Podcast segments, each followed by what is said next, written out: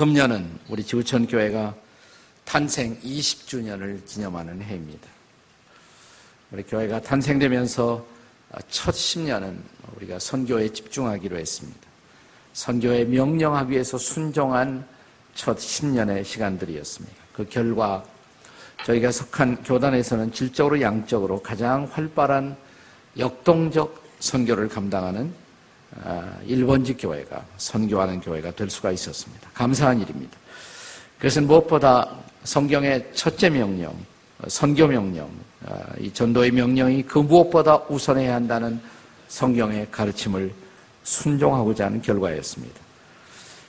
동시에 성경이 가르치는 또 하나의 중요한 명령이 있습니다. 그것은 사랑의 명령, 우리에게 있어서는 사랑의 실천이라고 할 수가 있습니다. 우리는 10년이 가까우는 시점에서 다음 10년을 이웃을 사랑하는 그런 시간들로 그래서 사랑의 실천을 위해 헌신하는 사회복지 사역에 교회의 모든 역량을 드리기로 했습니다.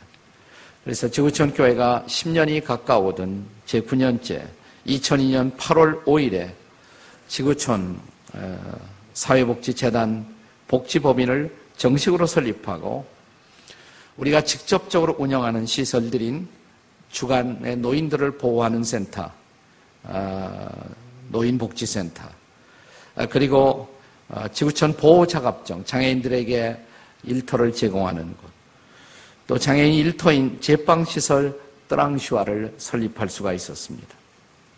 또 이 땅에 나그네들인 외국인 무위탁자들을 위한 미션홈을 건립하기도 했습니다. 이어서 용인에 있는 어, 무연고 노인들의 삶의 터전인 사랑의 집, 그리고 장애인들의 생태 친화적인 치유 기관인 율동 생태학습원, 그리고 우리나라 최고의 규모에 속하는 분당 노인 종합 복지관, 그리고 수지의 노인 복지관, 또 무한 돌봄 센터, 또 장애인들을 섬기기 위한 수지 장애인 종합 복지관, 또 이 땅에 흩어져 나그네로 살고 있는 다문화 가족센터, 또 용인시의 건강가정지원센터 등 이런 위탁시설 12개의 복지기관을 통해서 이웃들을 섬기고자 했습니다. 저도 다 기억 못해요. 예.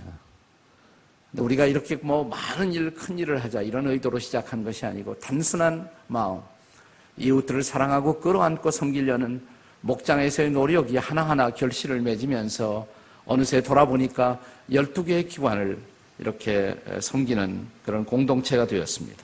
아마 한국교회로서는 몇 손가락 안에 드는 사회봉사에 헌신한 대표적인 공동체가 될 수가 있었습니다.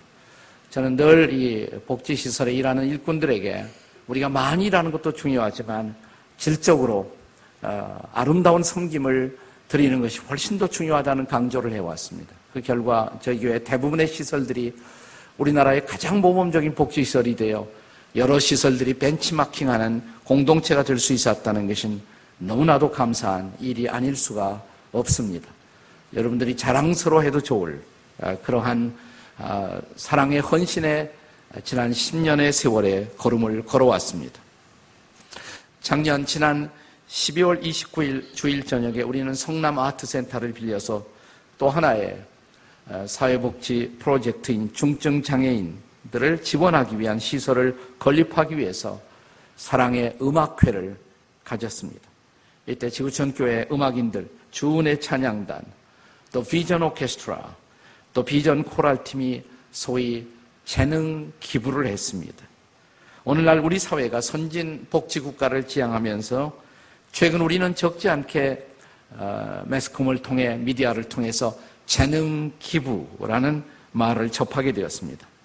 그러나 이 재능 기부 운동의 원천이 바로 성경이고 교회라는 사실을 아는 사람들은 그렇게 많지 않습니다.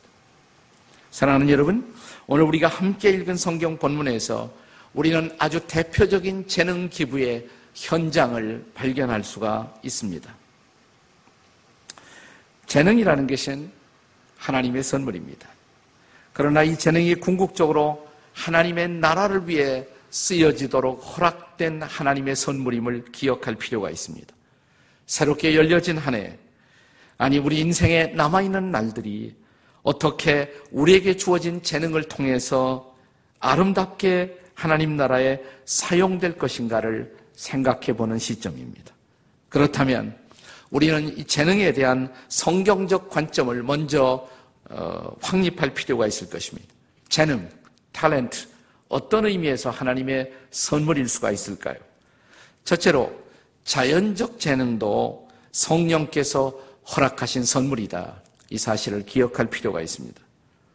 오늘날 한국 교회 내에서는 소위 재능이나 은사를 둘러싼 아, 이원론적 견해가 많이 이렇게 아, 존재하고 가르쳐지고 있습니다. 우리가 전도를 하다든지 혹은 뭐 아픈 사람을 위한 치유 기도를 할 때 사용되는 은사, 그런 은사는 성령을 통해서 주어진 것이지만 음악이라든지 미술 혹은 체육, 애틀리트 이런 것들은 성령과 상관없이 그냥 자연적으로 타고나는 재능으로만 이해하는 그런 경향이 있습니다. 오늘 우리가 함께 읽었던 성경 본문은 우리가 가진 소위 자연적 재능, natural talent, 이것도 실상은 성령을 통해서 주어진 선물임을 강조하고 있습니다. 오늘 본문에는 구약시대 성막 건설의 스토리를 우리에게 소개하고 있습니다. 성막이 지어질 때 하나님이 거하시는 처소, 그리고 백성들이 구약시대에 하나님을 예배하는 처소로 지어지는 성막이 지어질 때 헌신했던 사람들의 스토리, 이야기가 오늘 본문에 기록되고 있습니다.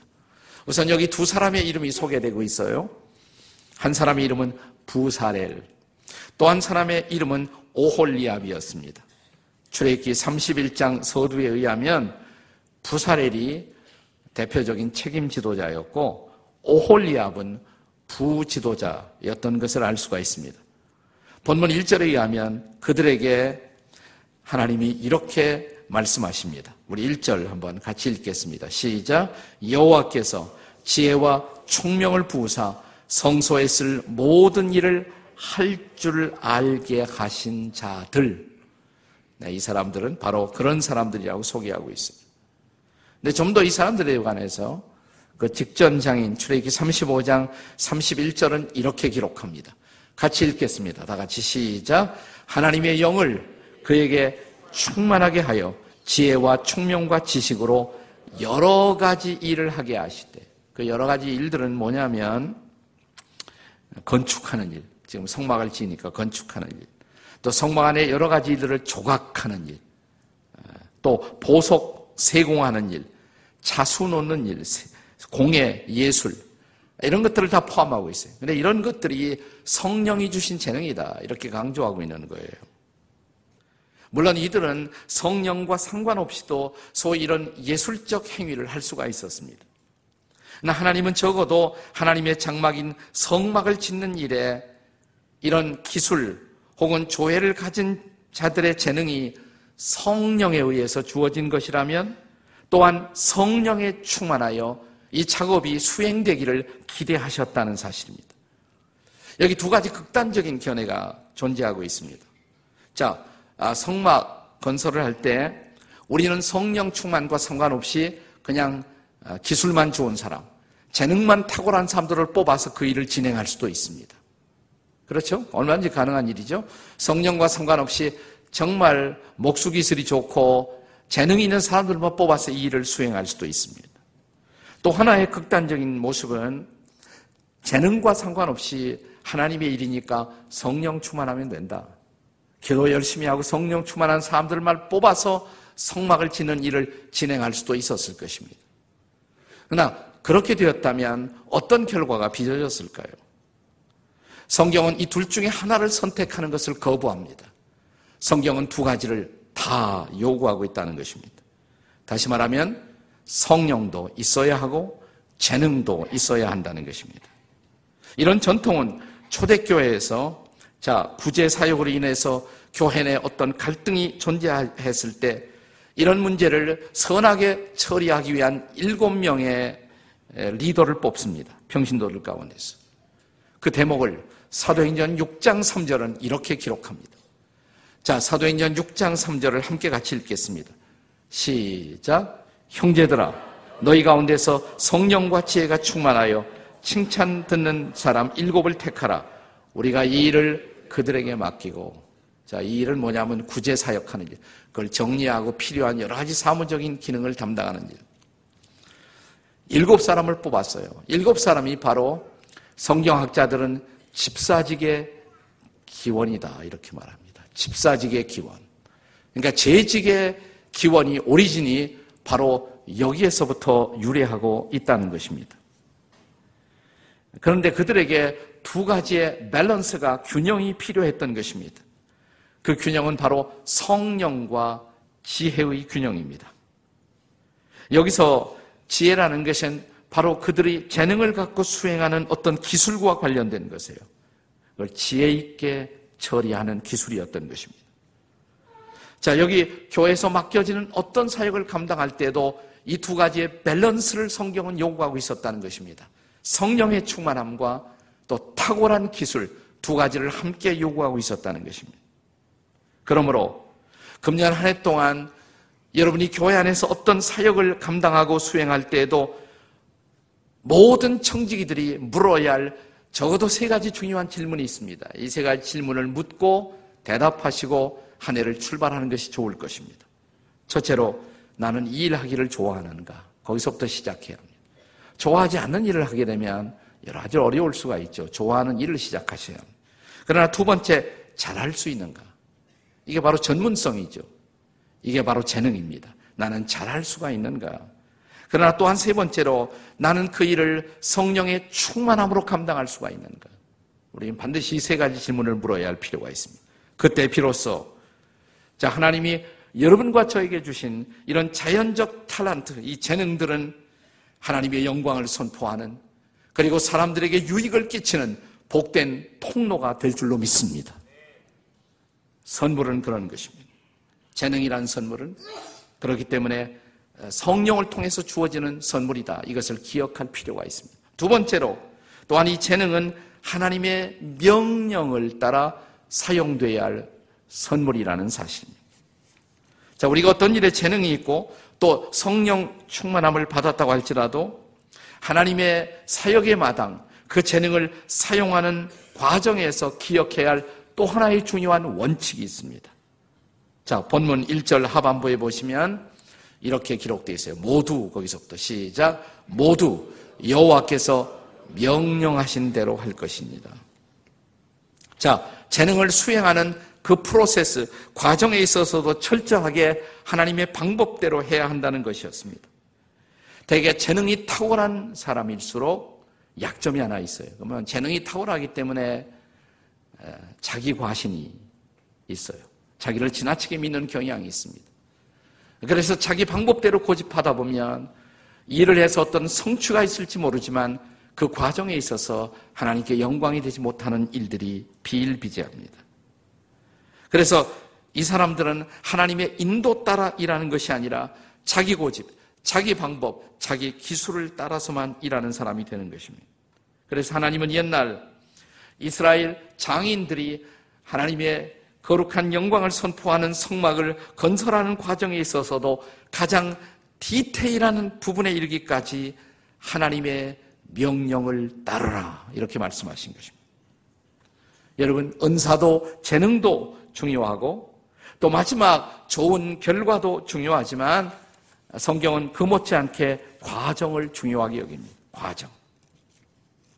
여기 성경적 신앙이 낳은 기독교 윤리에 중요한 원칙이 있습니다. 그것은 목적이 수단을 정당하지 못한다는 것입니다.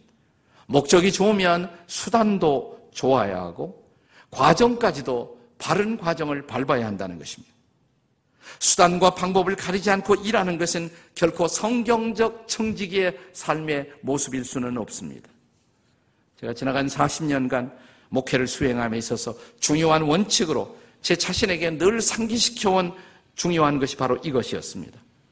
교회 내에서 어떤 제안이 서제스니 제안이 대두되었을 때 그것이 아무리 좋은 제안이고 그것이 아무리 좋은 결과를 가져올 수 있는 것이라 할지라도 그릇된 수단이나 그릇된 방법을 사용해야 한다면 미련 없이 그 일을 포기하고자 했습니다. 그러나 반대로 그 일이 하나님의 마음에 합한 일이고 주께서 기뻐하시는 과정을 지나는 것이라면 아무리 힘들고 어려워도 기꺼이 감당하고자 했습니다. 저는 이런 생각을 주님이 좋아하셨다고 생각합니다. 그래서 어, 비록 큰 일은 하지 못했어도 대가 없이 목회를 수행하지 않았나 이런 감사한 마음이 제 마음속에 있습니다. 또 아무리 좋은 일을 시작해서도 그러나 기도를 게을리하면 좋은 일이 변질되는 과정을 자주 목격해 왔습니다. 그래서 어떤 일을 시작할 때 시작할 때는 사람들이 기도해요. 근데 그 일에 몰입하면서부터 기도를 망각합니다. 그러면 일이 잘못되더라고요. 그래서 일의 과정에 있어서도 기도의 끈을 놓치지 않고 해야 한다. 늘 이런 생각을 갖고 있었습니다. 그래서 과정에 있어서도 끊임없이 하나님께 여쭙는 기도가 저는 필요하다고 생각해요. 일하면서도 하나님 이렇게 하는 것이 좋을까요? 하나님 이렇게 하면 어떻게 될까요? 하나님 기뻐하십니까? 가장 작은 디테일한 부분에 이르기까지 하나님의 인도를 구하는 마음이 꼭 필요하다고 생각합니다. 저는 금년 안에 우리 교회 모든 청지기들이 하나님의 명령과 인도를 따라 하나님의 나라를 위해 그 재능이 선하게 바르게 사용될 수 있기를 주의 이름으로 축원합니다. 재능은 하나님의 명령을 따라 사용돼야 할 선물입니다. 재능이란 뭡니까? 세 번째로 재능은 자원적 헌신에 의해서 사용돼야 할 선물이라는 것입니다. 자원적 헌신에 의해서. 본문의 2절 말씀을 같이 읽겠습니다. 2절 다 함께 같이 읽습니다. 시작. 모세가 부사렐과 오홀레엽과 마음이 지혜로운 사람 곧 그 마음에 여호와께로부터 지혜를 얻고 와서 그 일을 하려고 마음에 원하는 자를 모두 모든 자를 부르며 그랬습니다. 여기 주목할 말씀이 뭐냐면 마음에 원하는 자를 부르셨다. 주님이 강제로 부를 수도 있어요. 근데 그렇게 부르시지 않아요. 마음에 원하는 사람을 부르셨다는 것입니다. 자원하는 사람을 부르셨다 이 말. 자원하는 사람들의 헌신을 통해서 장막이 성막이 세워지기를 하나님은 기대하신 것입니다. 그리고 이어서 그 성막에 필요한 그 재정, 재원, 재원도 다시 백성들의 자원하는 예물로 사용되기를 원하셨습니다. 3절 보세요. 본문의 3절 다 같이 읽겠습니다. 시작. 그들이 이스라엘 자손의 성소의 모든 것을 만들기 위하여 가져온 예물을 모세에게서 받으니라. 그러나 백성이 아침마다 자원하는 예물을 연하여 가져왔으므로, 네. 그러니까 자원하는 예물에 의해서 그 일이 추진되었을 때 하나님이 기뻐하셨다는 것입니다. 주님이 제일 싫어하는 것은 뭐냐? 강요된 헌신이에요. 강요된 헌신. 그래서 이것은 신약시대 헌금 정신으로 이어지게 됩니다. 고린도후서 9장 7절에 헌금 정신을 가르치면서 바울은 이렇게 기록합니다. 같이 읽겠습니다. 시작. 각각 그 마음에 정한 대로 할 것이요. 인색함으로나 억지로 하지 말지니 하나님은 즐겨내는 자를 사랑하시느니라. 바로 이런 정신 때문에 저는 우리 교회 탄생 초기부터 뭐 그때 한국 교회 그, 그때만 해도 그렇게 하는 교회가 거의 없었습니다. 이렇게 헌금 때 돌리지 않고 어, 들어오면서 자발적으로 헌금함에다 헌금을 집어넣고 들어오는 시스템을 그때부터 마련하는 것입니다. 자원에 의해서 드려지는 헌금. 그래야 하나님이 기뻐 받으시지 않겠습니까? 그렇게 하니까 거는 것보다는 적어요, 사실. 거는 것보다는. 예, 예. 나는 마음에 걱정되는 것이 그 자원에 의한 것은 좋은데 그러다 보니까 헌금 안 하는 습관을 가르치는 것은 아닌가. 뭐 이런 반대로 염려하는 마음도 없지 않아 있어요. 근데 그렇게 걷지 않아도 스스로 한다. 이게 진짜 성숙한 교인들의 모습이고 또 성숙한 성도의 모습이 아니겠습니까? 사실 자원한다는 것이 최소로만 헌신한다. 이것을 의미하는 것은 아닙니다. 오히려 거꾸로 자원의 가치, 그 밸류를 아는 사람들에게 있어서 그것은 최대의 헌신, 최고의 헌신을 위한 모티브가 될 수가 있어야 한다는 것입니다. 왜냐하면 자원하는 마음은 왜 나오느냐? 감사하기 때문에. 너무 감사해서 스스로 하고 싶은 그런 자원 정신이 나오는 것이 아니에요. 고린도후서 9장 11절이 이런 초대교회 풍경을 우리에게 전해줍니다. 자, 고린도후서 9장 11절 다 같이 읽겠습니다.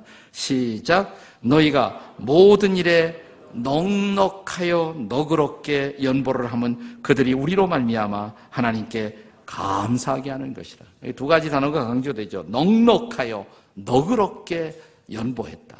예. 그렇게 강제하지 않아도 강요하지 않아도 넉넉하게 헌금을 드렸고 너그럽게 드렸고 또 그래서 결과적으로 하나님께 감사를 돌릴 수가 있었다. 하나님이 기뻐 받으실 수가 있었다 이 말이죠. 자, 오늘 구약 성경이지만 오늘 본문에 나타난 이스라엘 백성들의 모습 속에서도 이런 자원 정신이 얼마나 고귀한 결실과 열매를 맺고 있었는가를 우리는 볼 수가 있습니다. 자, 본문 4절과 5절을 함께 같이 읽겠습니다. 본문 4절 5절 다 같이 읽겠습니다. 시작. 성소의 모든 일을 하는 지혜로운 자들이 각기 하는 일을 중지하고 와서 5절에요. 모세에게 말하 이르되 백성이 너무 많이 가져오므로 여호와께서 명령하신 일에 쓰기에 남음이 있나이다. 그래서 마침내 그 다음 절에 어떤 사건이 일어나느냐면 모세가 광고를 합니다. 더 이상 가져오지 말라고. 이미 우리에게는 넘쳐난다는 광고를 하게 되었습니다. 나는 목회하면서 그런 광고 한번 해봤으면 좋겠어요. 여러분 제발 헌금 좀 하지 마세요. 이미 필요한 것이 너무 많이 와서 넉넉합니다. 이제 제발 그만하시기 바랍니다. 당분간은 안 하셔도 됩니다. 이런 광고 한번 하고 목회 마쳤으면 한이 없겠습니다. 어쩌면 금년에 그런 역사가 일어날 것 같습니다. 예, 금년에 우리가 중요한 프로젝트로 철로 역정 교육 아, 파크를 우리 필그림 하우스에 만드는데 네, 한국 교회를 위한 좋은 선물이 될 것입니다. 부모와 아이들이 파크를 거리면서 신앙을 이야기하고 하나님 나라를 어떻게 걸어갈 것인가를 말하는 것. 예. 그때 이제 그만하셔도 됩니다. 그, 어, 그 광고가 나오게 될 줄로 믿으시기 바랍니다. 이런 헌신이 불가능할 것일까요? 과연 그런 헌신은 오늘의 성도들에게는 불가능한 것인가? 네. 헌금 시간이 다가오면 그때 가까스로 다른 사람들이 있으면 그때 주머니에서 최소한의 체면 치레만 하는 오늘의 성도들의 모습과는 너무나 비교되는 대조되는 모습이 아닌가요? 최근에 제가 이런 유머를 들었어요. 어느 날 만원 씨와 천원 씨가 만나서 대화를 하게 되었습니다. 서로 만원과 천원이 대화를 하는데 어떻게 지내느냐고 안부를 물어요. 어디 갔다 왔느냐고. 그러니까 만원이 말하기를 아, 나는 최근에 고급 식당에도 갔고 백화점에도 갔고 해외여행도 다녀왔다고 신나게 갔다 온데 이렇게 말을 하니까 천원이 넌 어디 갔다 오느니까 천원 씨가 나는 지난주일에도 교회 갔고 그 지난주일에도 교회 갔고 그 지난 지난주일에도 교회 갔고 네. 깨달아지십니까? 네. 아, 그래도 나는 뭐 천원이 쓰임 받는 건 나쁘다는 얘기 아니에요. 이 천원에는 우리 조상 퇴계 이왕 선생이 그려져 있기 때문에 제가 진성이시거든요. 그래서 나는 우리 조상이 쓰임 받는 것에 관해서 깊은 감사가 있습니다. 어, 그러나 천 원만 쓰임을 받았으면 되겠습니까, 교회에서? 예. 돈 얘기하는 거 아니에요. 어, 저는 진정한 헌신의 정신을 말하는 것입니다. 하나님 앞에 드려지는 최고의 헌신, 마음을 다하는 헌신, 그 헌신으로 하나님의 나라의 사역들이 이루어질 수 있다면 하는 모습입니다. 이것은 그에 비해서 이런 기대에 미치지 못하는 초라한 우리들의 헌신의 자화상에 대한 반성이 필요하지 않겠습니까? 어떤 문화 비평가는 어떤 국가가 한 민족이 얼만큼 문화적 성숙을 했느냐 그것은 자원봉사의 행렬에서부터 찾아야 한다 이런 글을 썼습니다. 그런 의미에서 보자면 우리나라는 아직도 갈 길이 멀다라는 느낌을 갖습니다. 물론 예전보다 훨씬 더 자원봉사가 나아졌지만 문제는 우리나라에서는 아직도 자원봉사를 하는 사람들의 의지에서만 어떤 일을 진행하기는 매우 어렵다는 것입니다. 이런 생각이 있어요. 내가 월급도 안 받고 지금 봉사하는데 뭐 이만하면 되지 않겠느냐. 이런 생각이 있기 때문에 봉사의 장에 나왔다 안 나왔다 불규칙해요. 그러다 보니까 자원 봉사자만 의지하고 어떤 일을 끌어나기는 매우 어렵다는 것입니다. 근데 제가 이민 목회를 하면서 미국 같은 현장에서 보니까요. 병원에 와서 봉사하시는 분들도 월급 받는 분들과 꼭 마찬가지로 자원봉사자들이 월급 받는 사람하고 꼭 마찬가지로 정시에 출근하고 정시에 퇴근하고. 누가 자원봉사인지 아닌지 알 수가 없어요. 그러니까 상당한 부분이 자원봉사에서 발룬티어에 의해서 다 이루어질 수가 있다는 거예요. 제가 시애틀에 한 교회 갔을 때 그 교회가 학교를 운영하는데 놀라운 사실은 교장 한 사람만 월급 받고 다 자원봉사자예요. 나머지는. 주로 시니어, 일찍 은퇴한 사람들이 와서 다 거기서 교사로 봉사하는 거죠. 네. 그러니까 자원봉사자들에 의해서만 이런 엄청난 헌신적 사역이 가능할 수 있다. 아주 감동이었습니다. 충격이었고. 아, 이러한 시대가 우리나라에도 도래할 수는 없을까. 이런 기대를 갖게 되었습니다. 지나간 청교도 시대에 우리의 신앙의 선비들이 남겼던 고백이 다시 새롭게 생각이 납니다. 그들은 자주 이런 고백을 했습니다. 썩어서 죽기보다 달아서 죽겠다. 어차피 인생 죽어요. 끝나요. 어떤 사람은 그냥, 그냥 방황하다가 시간을 죽이다가 인생을 끝내는 사람이 있는가 하면 달아서 충분히 쓰임을 받고 하나님 앞에 서는 사람. 어떤 편을 여러분은 선택하시겠습니까? 정말이지 하나님 나라의 운동은 구원의 은총에 감격했던 우리 신앙의 선배들이 자원해서 그들의 인생을 드렸던 그 불꽃 같은 헌신에 의해서 이루어진 역사, 그것이 바로 하나님 나라의 역사였던 것입니다. 재능, 이것은 하나님께서 우리에게 주신 하나님의 나라를 위해 하나님의 명령대로 자원해서 사용돼야 할 선물인 것입니다. 그 선물, 금년 한 해 아직 남아있는 인생 동안 어떻게 사용하며 사시겠습니까? 저 중남미 에콰도르의 아우카 아, 인디안족에게 젊은 20대 복음을 전하다가 20대, 30대가 되면서 아, 자기의 고귀한 청춘을 순교의 제물로 바쳤던 짐 엘리엇과 그의 친구들의 헌신. 그들이 인디안의 창을 맞고 강가의 밀림의 강가에서 피를 쏟았을 때 한 신문 기자가 짐 엘리엇의 부인이었던 엘리자베스 엘리엇과 인터뷰를 하면서 세상에 이런 비극이 이것은 얼마나 재능과 청춘의 낭비인가 라는 말을 했습니다. 그때 엘리자베스는 낭비라니요. 말씀을 삼가해 주십시오.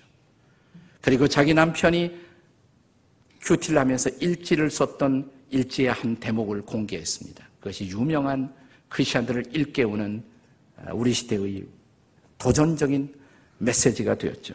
이런 고백 말입니다. 영원한 것을 얻기 위해 영원하지 못한 것을 포기하는 자, 버리는 자, 그는 결코 어리석은 사람이 아니다. 원문 그대로 보자면 He is no fool who gives what he cannot keep to gain that which he cannot lose. 네. 결코 루스해서는 잃어서는 안 될 그것을 얻기 위해서 결국 킵할 수 없는 가지고 있을 수 없는 그것을 give 드리는 자 그는 결코 어리석은 사람이 아니다. 포기할 수 없는 것 마지막 인생에서 하나님 앞에 영광스럽게 서기 위하여 그건 포기할 수 없는 것이에요. 부끄러움 없이 인생을 결산하기 위하여 포기할 수 없는 것이에요. 그것을 위해서 결국 붙들 수, 붙들고 있을 수 없는 것, 돈 붙들고 얼마나 살 거예요? 재능 붙들고 얼마나 살 거예요? 청춘 붙들고 얼마나 살 거예요? 결국 붙들고 있을 수 없는 그것을 포기하고 드리고 헌신하는 자, 그는 결코 어리석은 사람이 아니다. 금년 안에 어떻게 내 인생, 내 재능, 그리고 내 인생의 기회를 하나님 앞에 드려 쓰임을 받는 삶을 살 수 있을지 진지한 고민 속에 성령의 인도와 성령의 충만함을 경험하는 한 해가 되시기를 주의 이름으로 축원합니다. 기도하시겠습니다.